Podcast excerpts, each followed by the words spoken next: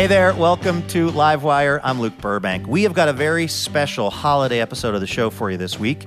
And it wouldn't be the holidays around here without a visit from Paul F. Tompkins, the comedian and actor. He will finally weigh in on the topic of passive aggressive Christmas carolers at a Scottish themed steakhouse in Los Angeles. It's what you've been waiting for, I know. Also, he's going to talk about how he and his wife Janie discovered the term weekend water. We're also going to talk to Sarah Marshall, host of the wildly popular podcast You're Wrong About, on why a lot of us, myself included, tend to sort of get it so wrong when it comes to how we remember big news stories and events. That might be handy to brush up on before all those holiday dinner conversations. Then we're going to hear some new music from Livewire favorite Jimmy Harrod. That is the plan. We're spreading tidings of comfort and jokes this week on the show, starting right after this. I'm Alex Schwartz. I'm Naomi Fry. I'm Vincent Cunningham, and this is Critics at Large, a New Yorker podcast for the culturally curious. Each week, we're going to talk about a big idea that's showing up across the cultural landscape, and we'll trace it through all the mediums we love books, movies, television, music, art. And I always want to talk about celebrity gossip, too. Of course. We hope you'll join us for new episodes each Thursday. Follow Critics at Large today, wherever you get podcasts.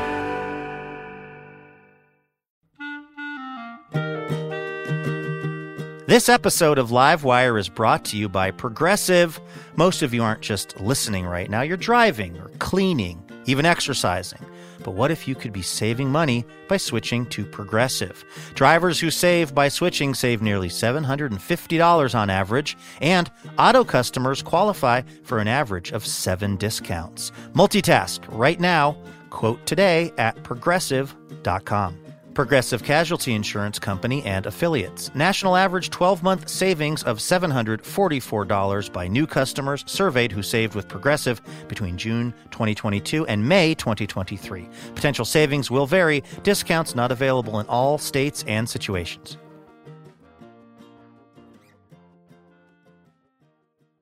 Hey, Elena. Hey, Luke, how's it going?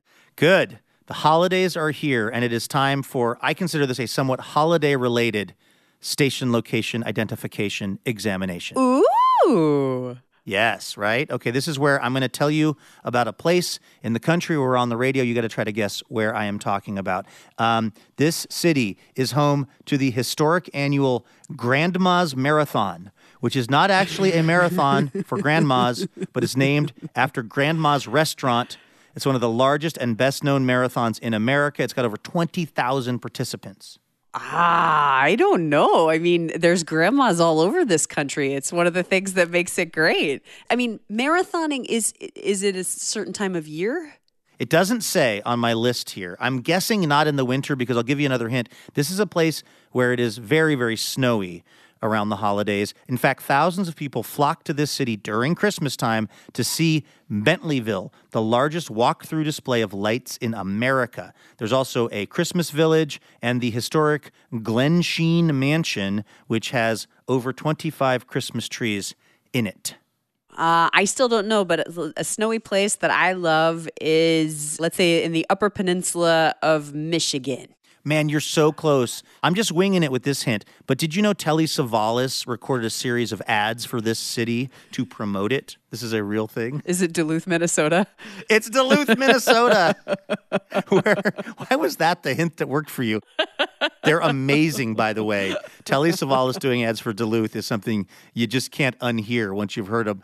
Uh, where we're on the radio on WSCN out there in Duluth. So thank you so much to all of those folks for tuning in. Should we get to the show? Let's do it. Take it away. From PRX, it's.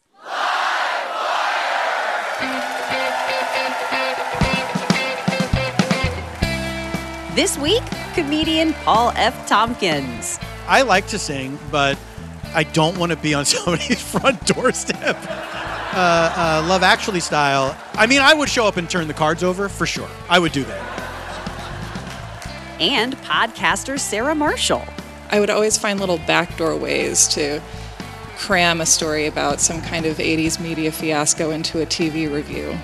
With music from Jimmy Harrod and our fabulous house band. I'm your announcer, Elena Passarello, and now, the host of Livewire, Luke Burbank. Hey, thank you so much, Elena. Thanks to everyone for tuning in from all over the country. This is a special holiday edition of Livewire. And as such, we've asked the listeners a special holiday question. What is your favorite holiday tradition? We're going to hear those responses coming up in just a few minutes. In the meantime, Elena, I'm curious, what is your favorite holiday tradition? well, um, so uh, back when I was a youngin', we would always get into the car and drive just a couple hours to my grandma's place in North Carolina and have like a noon Christmas meal. But we would, she lived in a pretty small house. And so we would drive home.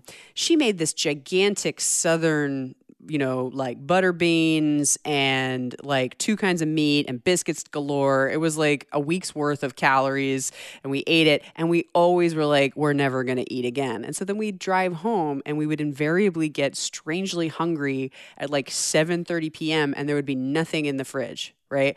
So I I don't know how to cook. I still don't know how to cook, but the only thing that I was confident cuz I was like a college student, a high school student was making nachos. So for years our Christmas dinner, like while we were watching It's a Wonderful Life or whatever, was Christmas nachos and it was kind of special because it was literally the only time that I ever made food for my mother and stepfather.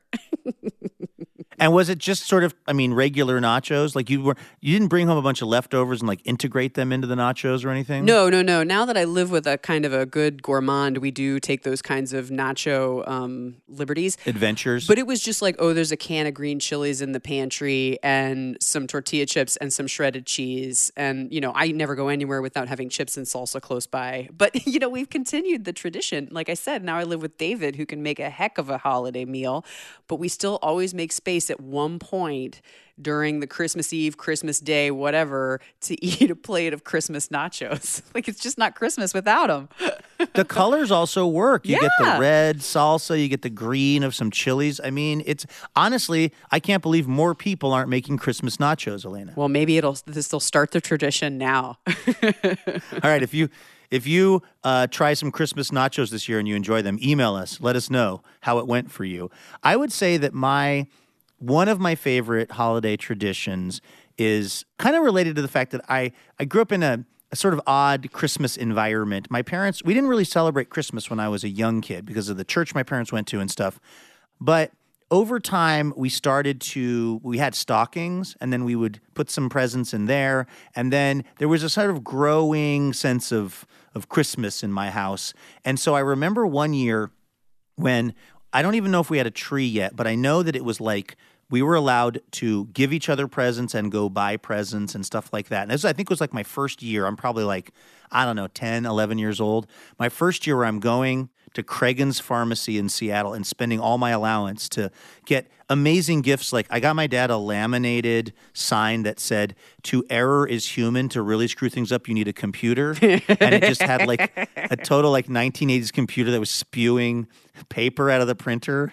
It was like Sounds like a Garfield joke. totally. It was like these were the worst presents. But I remember sitting in my bedroom and listening to the radio while I was wrapping these presents. And this is Christmas Eve. And I was just so excited to get to like be part of having presents and giving presents and all of that stuff. And they happened to be playing this old time version of a Christmas carol, like an old radio production of a Christmas carol.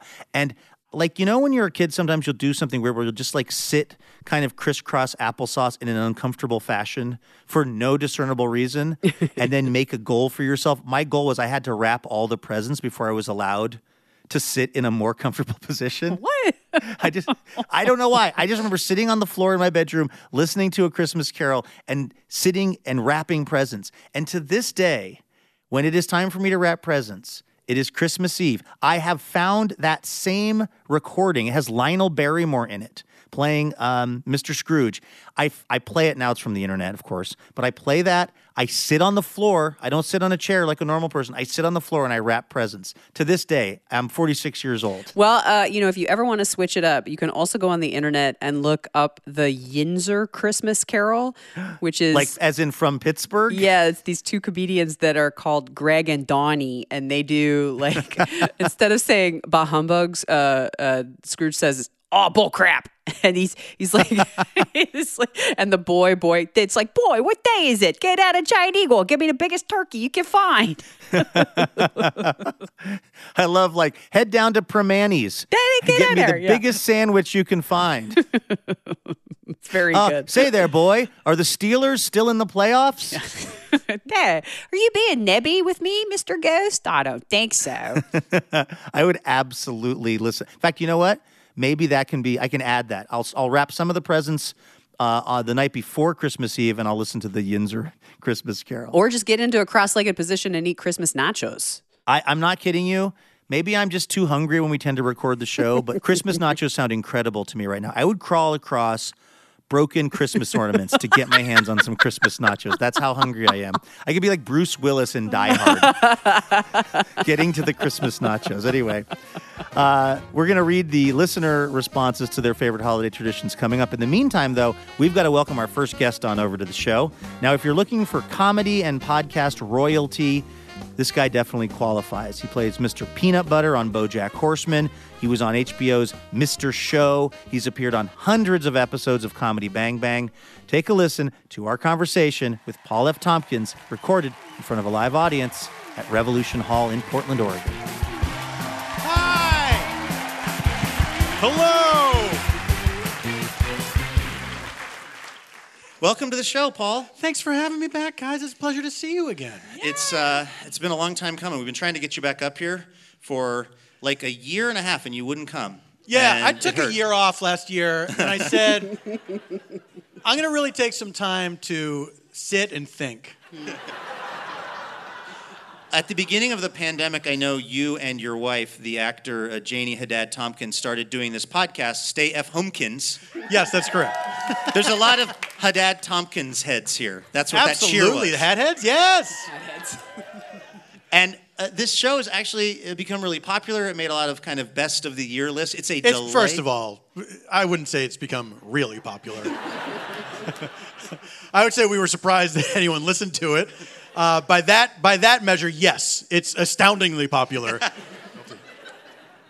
I feel like this podcast should be in uh, the Stay F Homekins podcast should be in the uh, podcasting Hall of Fame for uh, just one thing, which is popularizing a term that you and Janie engage in as you're recording the show. So the sort of conceit of the show is it's an after dinner chat. You're just kind of talking about the world and your lives and everything, and you're enjoying a little a weekend water. That's correct. What's the story on weekend This, water? this was a phrase that was coined by uh, Janie's mother, uh, who lives in South Carolina, and one of her grandchildren was making a move to um, pick up one of her drinks. Uh, I think this was at Fourth of July, and she said, "Oh no, honey, don't touch that. That's that's Grandma's weekend water." And we, I never forgot it. I feel like that could really revolutionize someone's relationship with drinking. Maybe not even for the best. Because if like Definitely not for the best. if it's Tuesday, so it's are you having a drink? It's like four on Tuesday. You're like I'm just having a little weekend water. really kind of takes the judgment off of it. Yeah. Then it just becomes a matter of semantics. Yes, Yeah. indeed. Um, I was wondering if hosting this podcast with your wife has been uh, good for the relationship, uh, bad for the relationship. Have things remained unchanged? I, it's been good for the relationship. I think it, it was very, uh, it was a very weird thing. We'd never done anything like that before, and together, we'd never done a podcast together before. So it, it was like, well, this is my personal relationship with my wife. I don't know if I want to share it. And then it was fun. Like the first time we did it, it was fun. And I was like, I guess we're doing this for as long as we are stuck here inside. And then, then after things lifted, it just seemed like let's keep doing it. But we, we couldn't do it with the regular, the same regularity because things started to, uh, like we started to work again, and you know. But I think we're going to keep doing it once a month. It's just it's become its own thing at this point, and we have merch, so we got to sell it. You gotta Once pre-order merch those enters, the, listen. Yeah. Once merch enters a marriage, there's no turning back. I think it was the, m- the most recent episode uh, where you were expressing a certain amount of concern for Adele. You feel like she is singing in some kind of new accent. You know- what is your evidence? Okay. We were right before we started recording. We were listening to Adele's new album, and there's this style of singing that I think I don't know if it's pushed on young women, like they have to do this if they want to have a hit, or if eh, like young women are just like, oh, that's how people sing now, so I'll just do that. But I call it the uh, the Cajun baby singing voice because it's very like it's sort of like a I'm sort of a child, but now I say toin instead of turn. Like that's not a that's not like a singing accent you can just have. like to just sound like a little baby Dr. John. It's all basically David Sedaris singing the Oscar Mayer Yeah, theme song as Billie Holiday. I wish I were an Oscar Mayer winner. You've nailed it. That's exactly what it is. Well, that, but I mean, that's a thing that David Sedaris really does. I wish I could take credit for it. I'm just reporting the facts of the world. Yeah. Oh, and he sings it in the style of Billie Holiday. Yes, like a sort That's of a- exactly what it is. Speaking of singing, uh, I know that you are a fan of the Tam O'Shanter in Los Angeles, the Yes. Scottish Steakhouse. Not the hat. Well, Well, that- I wouldn't put it. I'm it also a fan you. of the hat. I wouldn't put it past you. I wouldn't put it past you. Who wear one of those hats. Do you own one? Of course I do. of course I do. hold on, Paul. You know what? We need to take a quick break. When we come back, I want to ask you about the live caroling at the Tam O'Shanter. Sure. What a Many oth- cliffhanger, guys. Many. this is Livewire. We're talking to Paul F. Tompkins. Back with more in just a moment.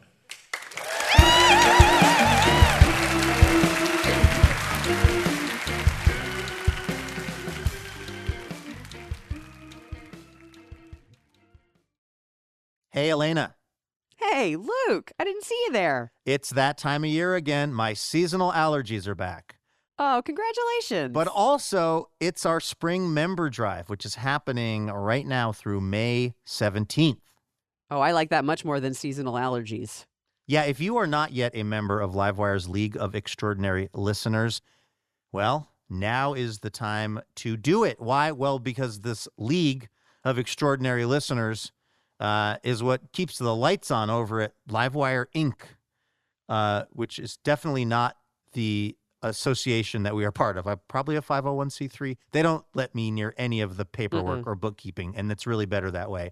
Point is, we we are only able to keep doing this show because of support from our members, and we would love it if you could join us in that right now. Plus, there are all kinds of sweet perks, including uh, special discounted tickets to live recordings, on-air shout-outs, exclusive content. Uh, and Elena, uh, one more thing that, of course, we would not be a self-respecting public radio show if we didn't offer this. If we didn't offer the most iconic public radio swag of all time, a tote bag. True iconic status. Yeah, but it's not just any tote bag. This is like a really good tote bag. It's got a second zipper, an internal zipper. Yes, whatever you want to put in the tote bag, that's your business, okay? What we're here mm-hmm. to talk about is you keeping Livewire going. So head on over to livewireradio.org to see the various member levels. It does not matter how much you are giving every month to Livewire, it just matters that you do it because it goes a long way for us. So thank you.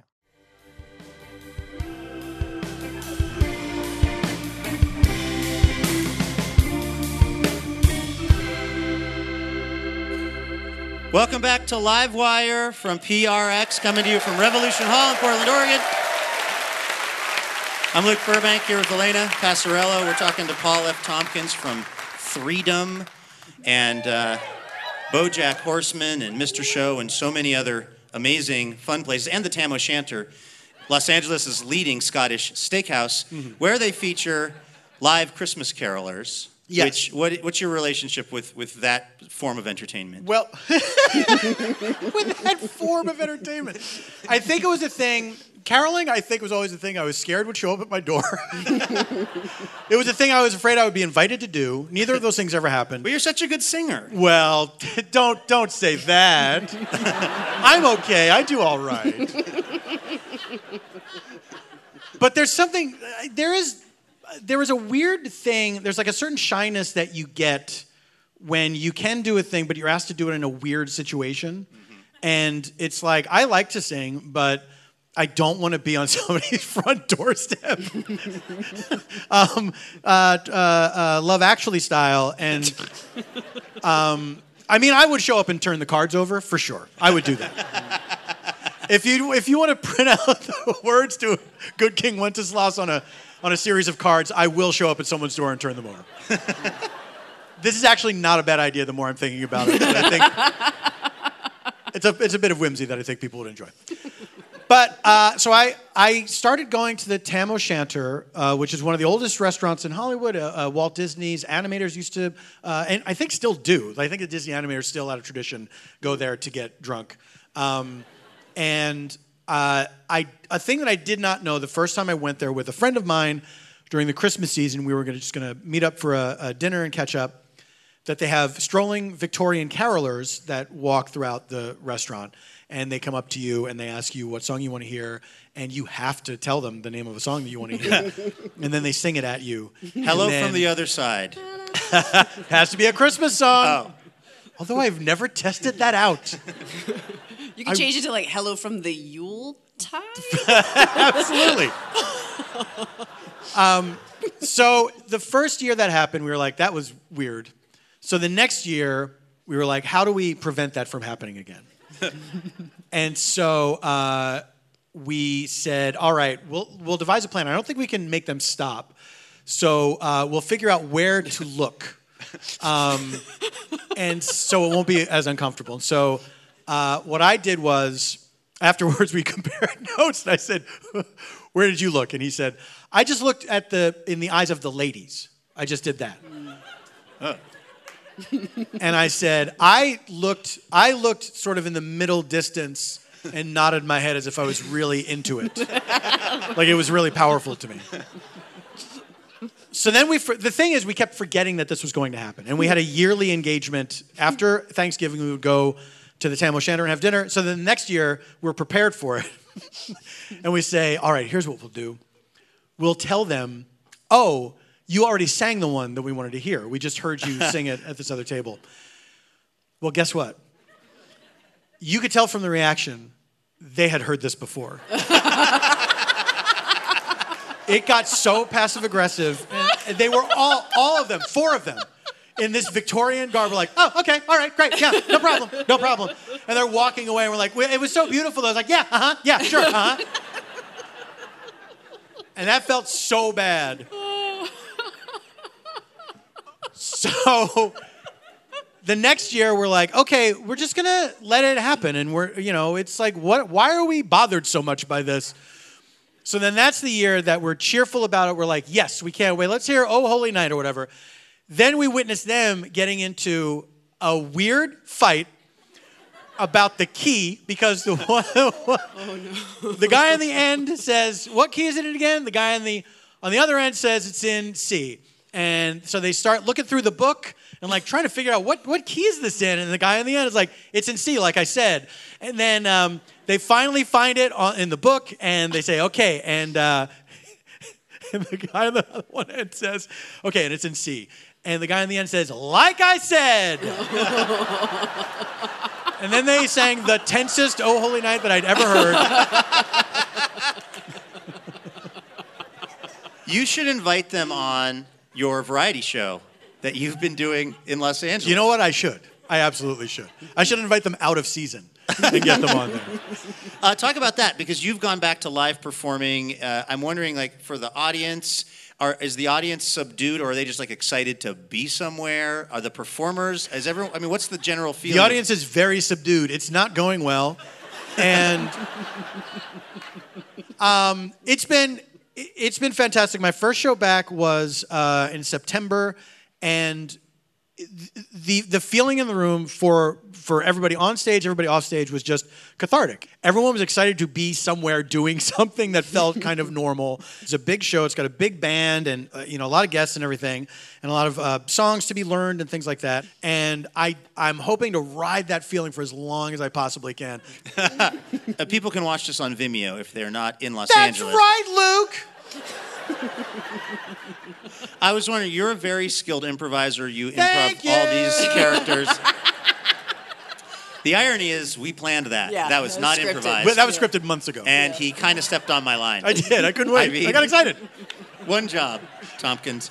Um, Did you go to one of these improv programs like a Second City or Groundlings or IO or something? How did you get started with this, and when did you know? Oh, this is something I'm actually kind of have a knack for. Yeah, it was really it was uh, osmosis from doing podcasts. Because when I started doing characters, I never had to do that before to sustain a character and to sort of conceit and like a story over the course of, of that long. And so from doing podcasts and doing them with other people who did that kind of character work regularly, uh, I got to a point where I was like, I think I want to throw myself into the deep end. I think I've, I've learned the precepts of this um, from being around it and, and seeing it done so much.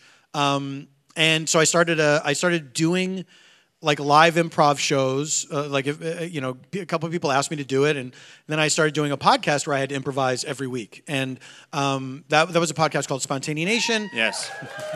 Thank you.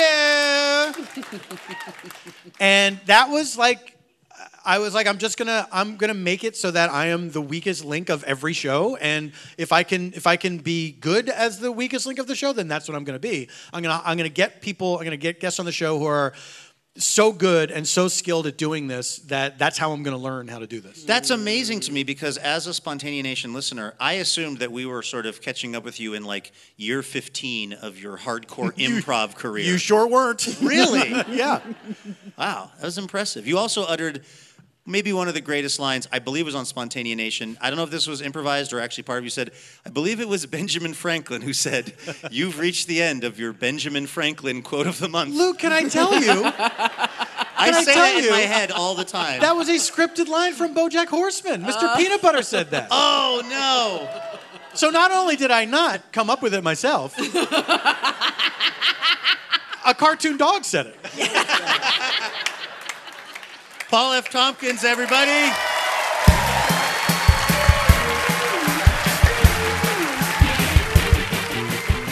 That was Paul F. Tompkins right here on this special holiday edition of Livewire. His stand up special, Crying and Driving, two of the most common things that I do, sometimes at the same time, um, is available now, as are his many, many podcasts. And one other exciting update Elena, did you know Paul is also in Weird, the Al Yankovic story, which came out earlier this year?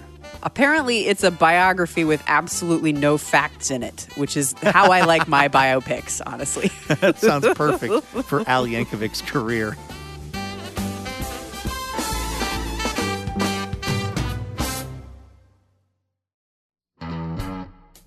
Hey, special thanks this episode to Samita Reddy Portland, Oregon. Samita is part of the Livewire member community and is generously supporting our show with a donation each month, and we are very thankful for that support. It is how we are able to keep this whole thing going. So, a big thanks to Samita.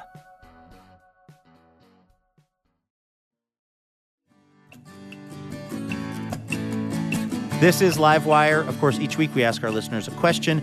Uh, this is a holiday show, so we thought we'd ask the listeners, what is your favorite holiday tradition? And Elena has been collecting up those responses. What do you see? Here's a cute one from Paige. Paige says, One of my fave traditions is eating the pomegranate that is at the toe of my stocking on Christmas morning. Did you have this, Luke, where you always had some kind of fruit in the toe of your stocking?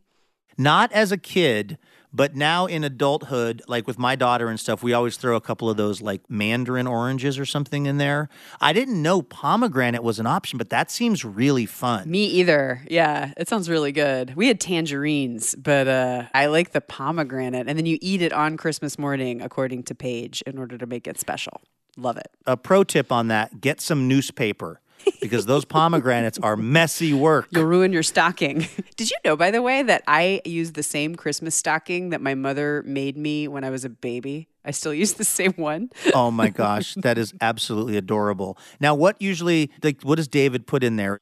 We only do stockings. We don't do any other presents. And you can only buy the stuff that goes in the stockings locally on a designated shopping day, usually the 23rd. So it's like weird tchotchkes, books. Sometimes he'll throw like a necklace in there, which I think is cheating because, but it's just like whatever we can buy within like an hour and a half during this designated time. So no shopping anxiety, maximum fun. Uh, what's another holiday tradition that one of our listeners loves around the holidays? This one made me laugh from Emily. Emily says, maybe this doesn't count as a tradition because I only started doing it last year. but my roommates and I celebrate Festivus of Seinfeld fame. we have a tiny Festivus pole. We air our grievances at dinner as good naturedly as possible. And then we wrestle to compete the feats of strength. I came in last place. well, I hope they continue the tradition and then Emily can maybe rise in the Festivus feats of strength rankings. I mean, listen, I consider Christmas nachos a tradition for me, and I haven't even made them yet. I just learned about them. So, yeah, Emily, it can be a proud tradition that's only existed for one year. One of my favorite things about Christmas is the weird rituals that you end up doing with your longtime friends. You know, because you got the family version, and then the friends, things just get so fun and weird and great. And I just love that. Yes, absolutely. Festivus for the rest of us, I believe they say. Um, okay, one more holiday tradition before we get to our next guest. Oh, well, now this is just a tried and true tradition from Olivia. Olivia's tradition is searching for a pickle in the Christmas tree.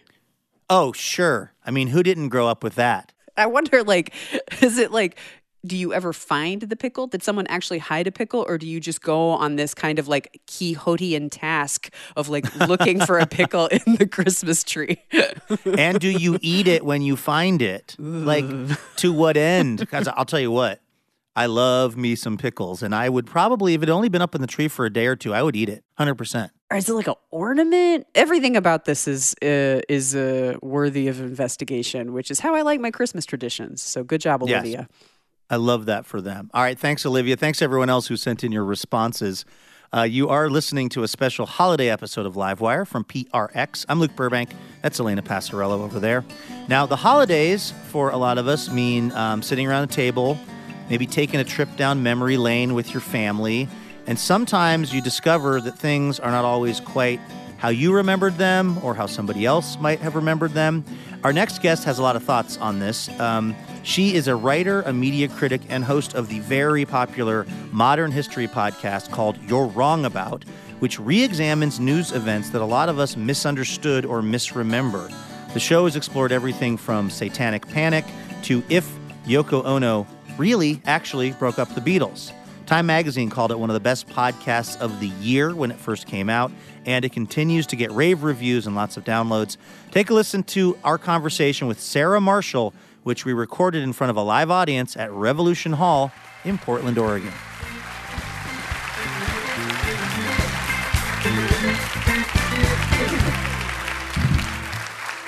Sarah, welcome to the show.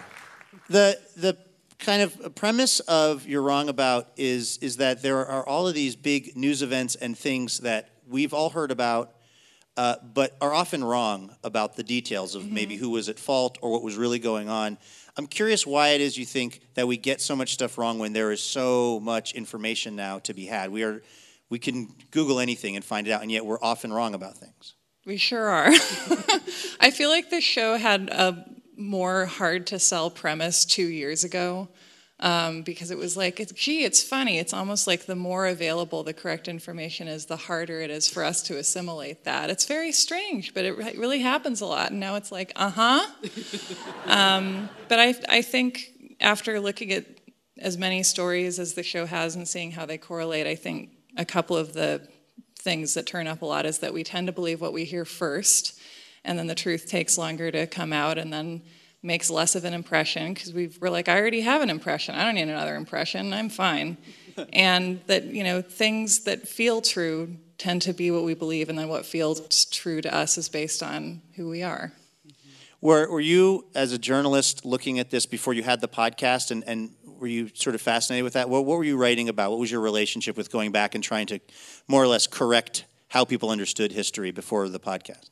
At the start of making the podcast, I felt like I had this gigantic backlog of stories that outlets I was trying to pitch freelance stories to weren't really that interested in hearing about. And I'd be like, Amy Fisher. And they'd be like, what, did she do something recently? I'd just be like, no, but there's like people today that don't know the Amy Fisher story, and it's really interesting. And the way the reporting on it completely missed the point at the time, and that's worth reflecting on. And so I feel like I would always find little backdoor ways to cram a story about some kind of 80s media fiasco into a TV review. Um, and then eventually it just took over. Um, I, I also read that early on your interest in in reporting out this kind of stuff was really kind of c- coming from a, a sort of a feminist approach, Mhm. particularly the ways that often women are misunderstood, misdescribed, mischaracterized, and you wanted to go in and kind of correct the record on that stuff. Yeah, and I think the way I see myself getting started on this track is as an Oregonian growing up in the shadow of Tonya Harding and knowing that that was a story that at first had brought national media to the Portland area in a way that we were like was pretty new to us at the time.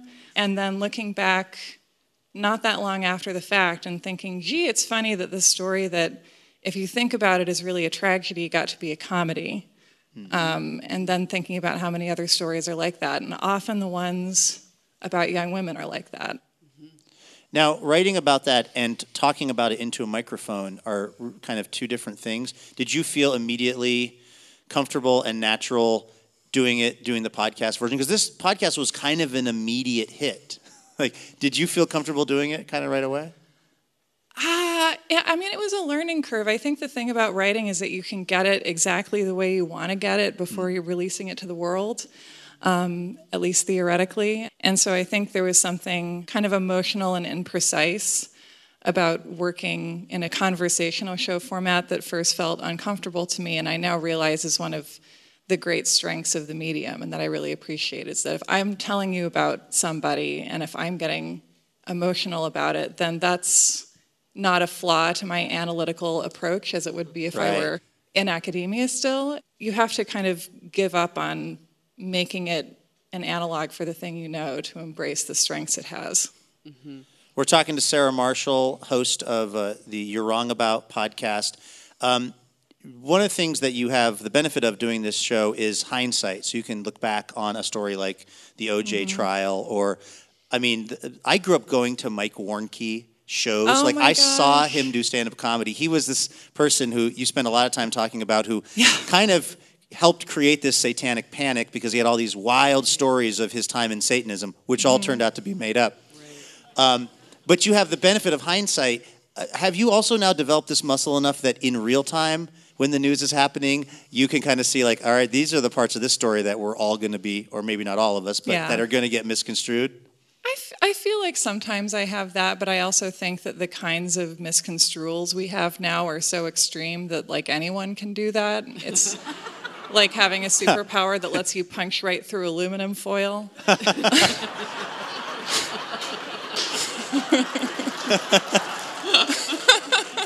I'm sad that that was so funny.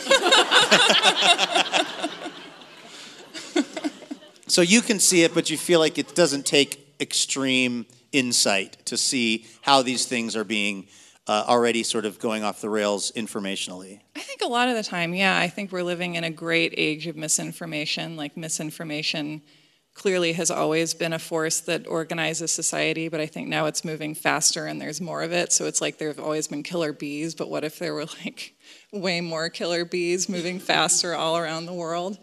Um, but I mean, an example that comes to mind is the tragedy at Astro World, where people uh, were suffocated, killed by essentially the way a human crowd moves if there's over a certain threshold of people in a space that's too small and if the people at the back can't tell what's happening at the front. And so the conspiracy theories that came up were blaming a specific person, saying it was a Satan a satanic sacrifice, and also arguing that people were being injected with random drugs, that people were going around injecting people. I heard that Yeah. actually from the police department early on. They were pursuing it as a possibility.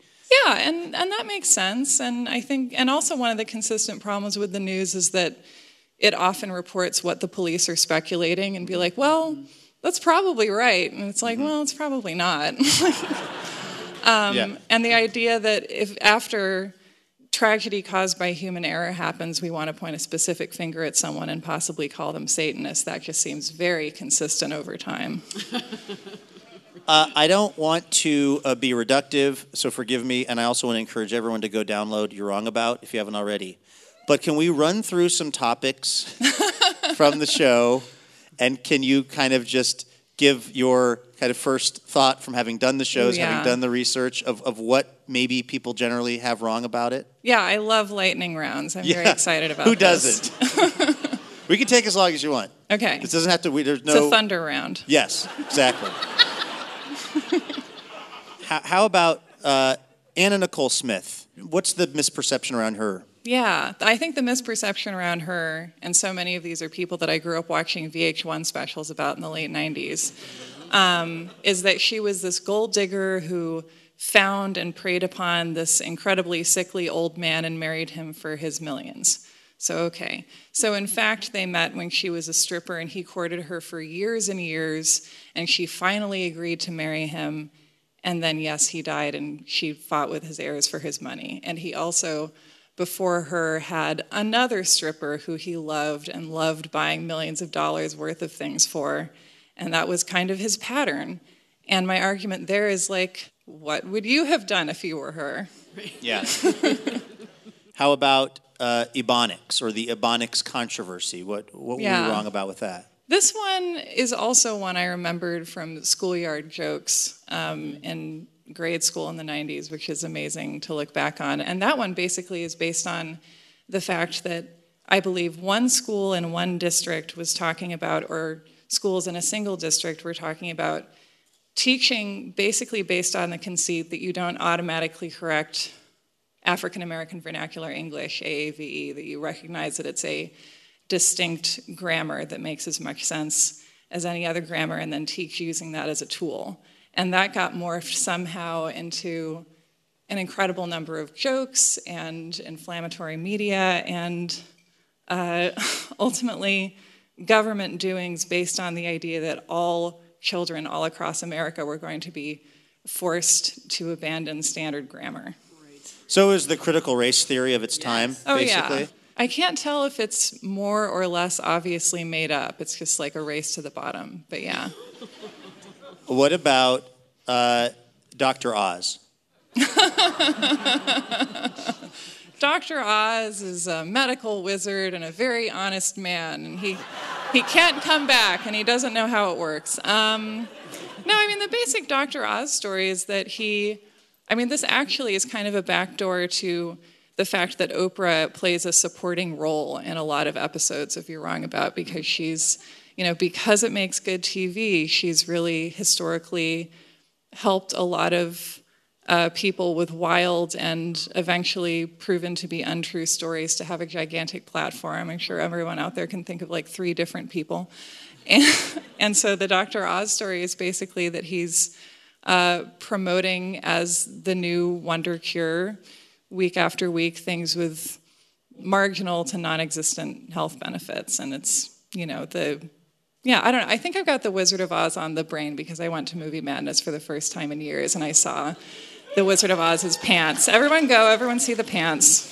But he's another Wizard of Oz. Well, speaking of which, you've also got a, uh movie podcast with uh, Alex Stead called You Are Good. yeah, Steed. Steed called You Are Good, um, which was originally titled Why Are Dads? Yes. What was the original concept for the show? The original premise was I, I mean, we decided to start a movie podcast kind of in the early days of the pandemic, and the original theme was Apocalypse Friends. Movies about an apocalypse that are also kind of about friendship. So, like Dawn of the Dead, which is very much about friendship, um, as we all know.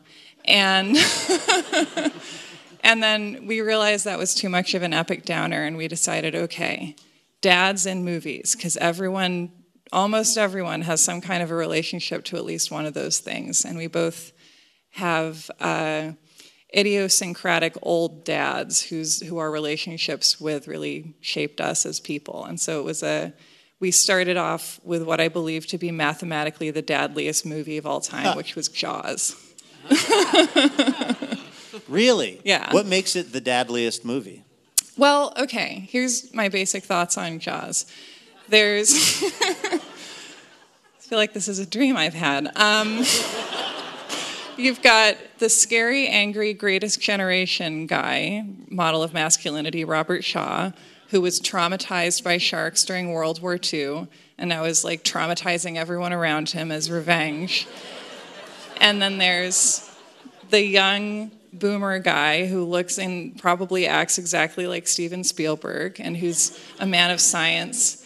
And then there's Brody, who's the man of the law and who's a lovely dad to his lovely kids. And between the three of them, they're able to make a beautiful triangle of masculinity that's strong enough to defeat the shark.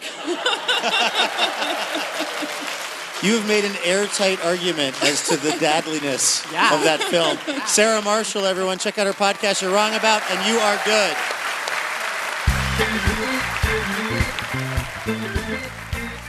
That was Sarah Marshall right here on Livewire. I'm Luke Burbank here with Elena Passarello. We have to take a quick break, but don't go anywhere because we will be right back.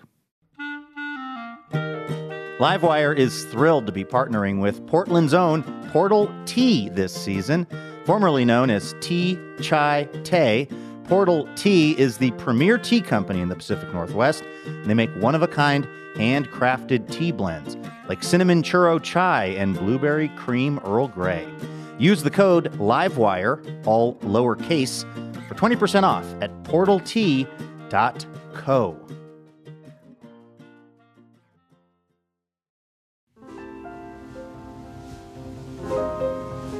Welcome back to Livewire from PRX. I'm Luke Burbank here with Elena Passarello, special holiday edition of the show. And as such, we've been asking the Livewire listeners uh, what is a holiday tradition that you particularly treasure? Elena has been looking at those responses. What are people saying? This is a really sweet one from Caitlin. Caitlin says, After my uncle died, my family started an annual family monetary donation book in his honor.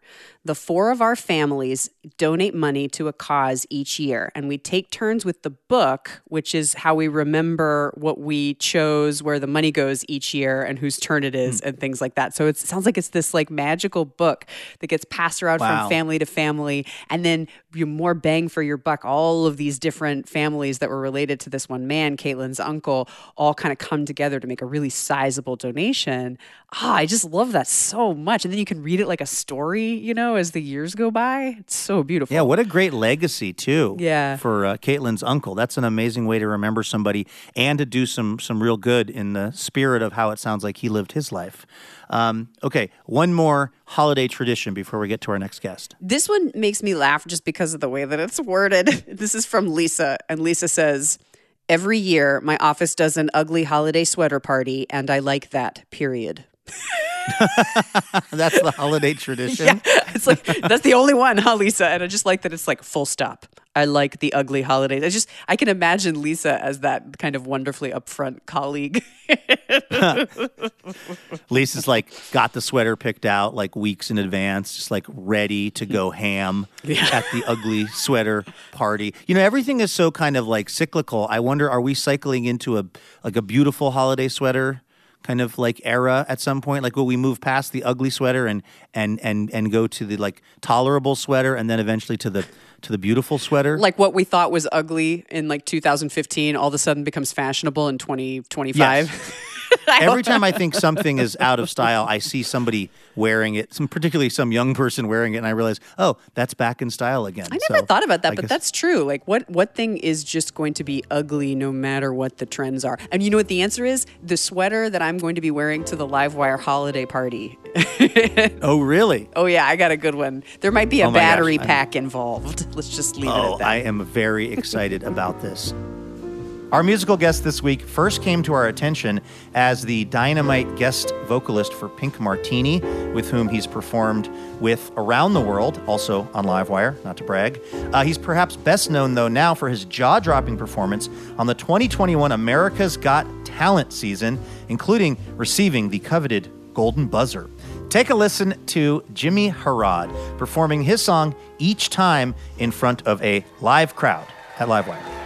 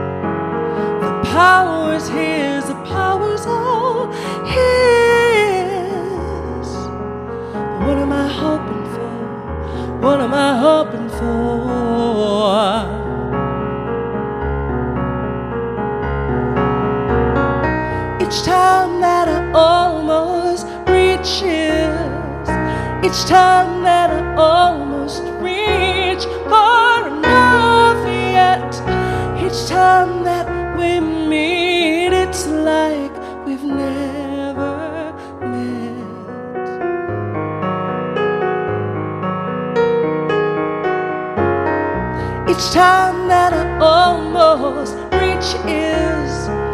Each time that I almost reach far enough yet, each time that we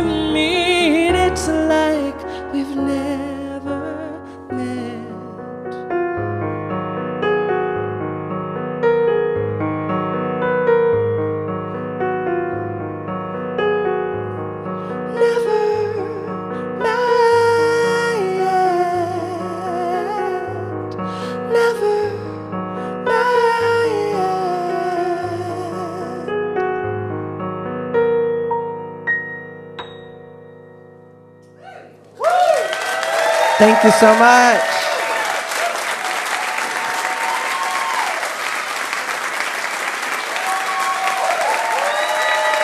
Thank you for having me, Livewire. That was Jimmie Herrod performing on Livewire his solo album of original works. Falling in Love and Learning to Love Myself is available now, and you can follow Jimmie on Instagram at Jimmie underscore Herrod. That is Jimmie with an IE at the end. That's going to do it for this week's episode of Livewire. A huge thanks to our guests, Paul F. Tompkins, Sarah Marshall, and Jimmie Herrod. Livewire is brought to you in part by Alaska Airlines. Laura Haddon is our executive producer. Heather D. Michelle is our executive director. Our producer and editor is Melanie Sevcenko. Our assistant editor is Trey Hester. Our marketing manager is Paige Thomas. And our production fellow is Tanvi Kumar. Our house band is Ethan Fox Tucker, Sam Tucker, A.L. Alves, and A. Walker Spring, who also composes our music. Molly Pettit is our technical director and mixer, and our house sound is by D. Neil Blake. Additional funding provided by the Oregon Arts Commission, a state agency funded by the state of Oregon and the National Endowment for the Arts. This week, we'd like to thank member Samita Reddy of Portland, Oregon, who also happens to be a member of Livewire's board. For more information about our show or how you can listen to our podcast, head on over to livewireradio.org. I'm Luke Burbank. For Elena Passarello and the whole Livewire crew, thank you for listening, and we will see you next week.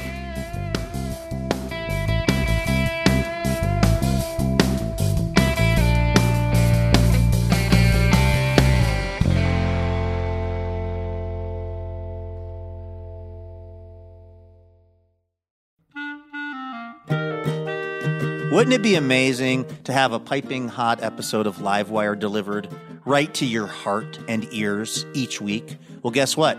That can happen when you subscribe to the Livewire podcast feed, and you'll get the joy of surprising conversation every week. So go ahead and do it. It's super easy. You click on the button at the top of your podcast app, and bam, you are Livewire subscribed. And if you're still, you know, feeling the love, if you're enjoying the show, hey, maybe you could hook us up and uh, leave us a quick review. That'll help more people find out about Livewire. And thank you.